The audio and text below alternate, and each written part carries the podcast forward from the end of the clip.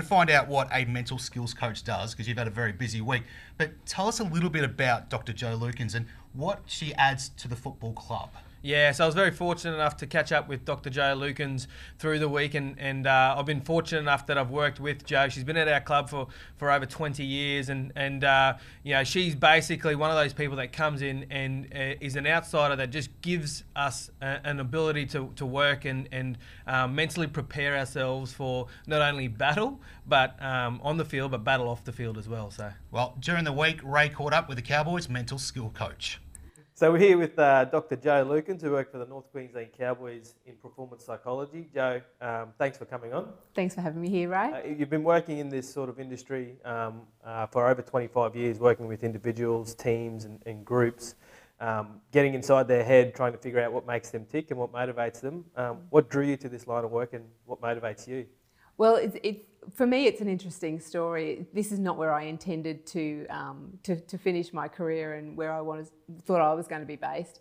Um, so I actually, as a young teenager, was convinced that I was going to be joining the police force.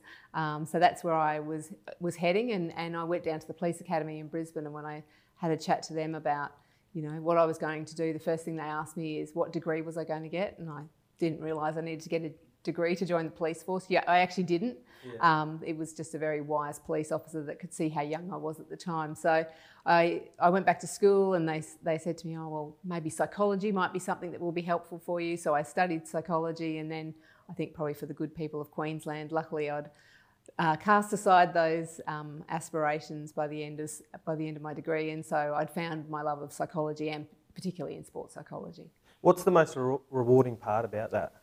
So I think it's a couple of things. I think for me, it's a real privilege to get to have that kind of conversation with someone because to work in that psychology space, people really have to trust you, yeah. and then they often have to share, you know, what they're thinking and their vulnerabilities and a whole range of other things. So that's that's a pretty special place to be having those kind of conversations with people and gaining that trust. And then I think for me, what I find really rewarding is when you see people getting some progress and and, and you know working towards their hopes and their aspirations. You know, there's, there's many different ways that psychology um, can be delivered for people and lots of different ways that psychology can help people. And I guess I kind of moved myself into a space of psychology where it was really about performance and achieving and people wanting to be better. So when you get to be part of that journey and, and I guess kind of understand what that means for people, that's a pretty motivating and um, it, it's a really enjoyable kind of job for me to have when a young, fresh-faced Ray Thompson came into your office many years ago, uh, you certainly had an impact on me. But how did you start to begin to work at the Cowboys?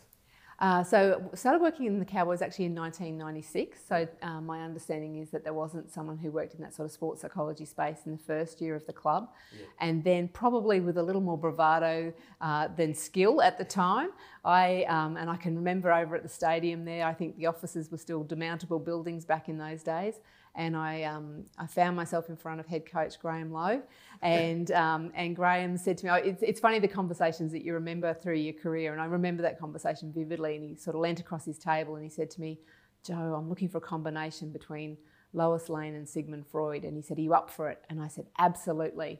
And I had no idea what he was looking for. Um, but I was fortunate to work with the team back in back in that year, and then um, have ha- maintained a relationship with the club ever since in, in different capacities over the yeah. years. You know, different different coaches and different teams, and you know have different needs, and and I guess sports psychology has had a growth through that time. It was very new back in the back in the 80s and the 90s for sports psychology to be recognised as a discipline, yeah. and so. Um, I, I guess I saw it change, and I guess too because I was fairly young and naive at the time. I was the same age as a lot of the players back then. So, you know, I'm certainly not the same age as the players now, but but you know, we've it, we've it's grown and I think what I've seen too is a is a change in the expectations of players in the professional space because it has grown so much professionally yeah. and there's an expectation that there'll be people involved in professional sport that help you work on the mental game because of course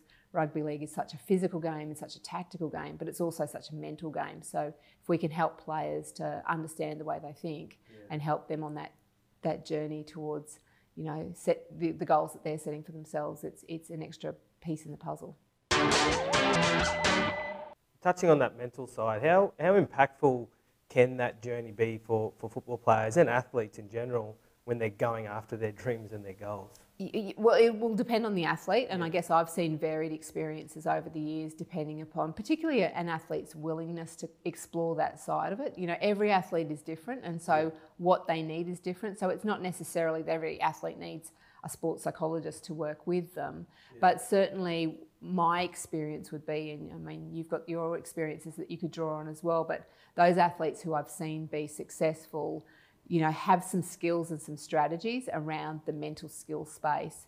Yeah. Uh, and, you know, rugby league, you know, it can be anything from a, a player's expectation that, you know, if my first touch of the ball goes well, then the rest of the game goes well. And then what, what do you do when that doesn't happen? You know, Yeah. how do you recover from that? What's your mental resilience like? So there's lots of space there for athletes to be challenged mentally. Yeah. And then it's about having some skills around how to how to either pick yourself up from the disappointments, but then how to keep going when you're going well. With just touching on those skills and strategies, like um, there are so many different distractions now with social media, media. But how important are creating good habits in you know pursuit of, of, of excellence or success? Yeah, the, the habit piece is critical.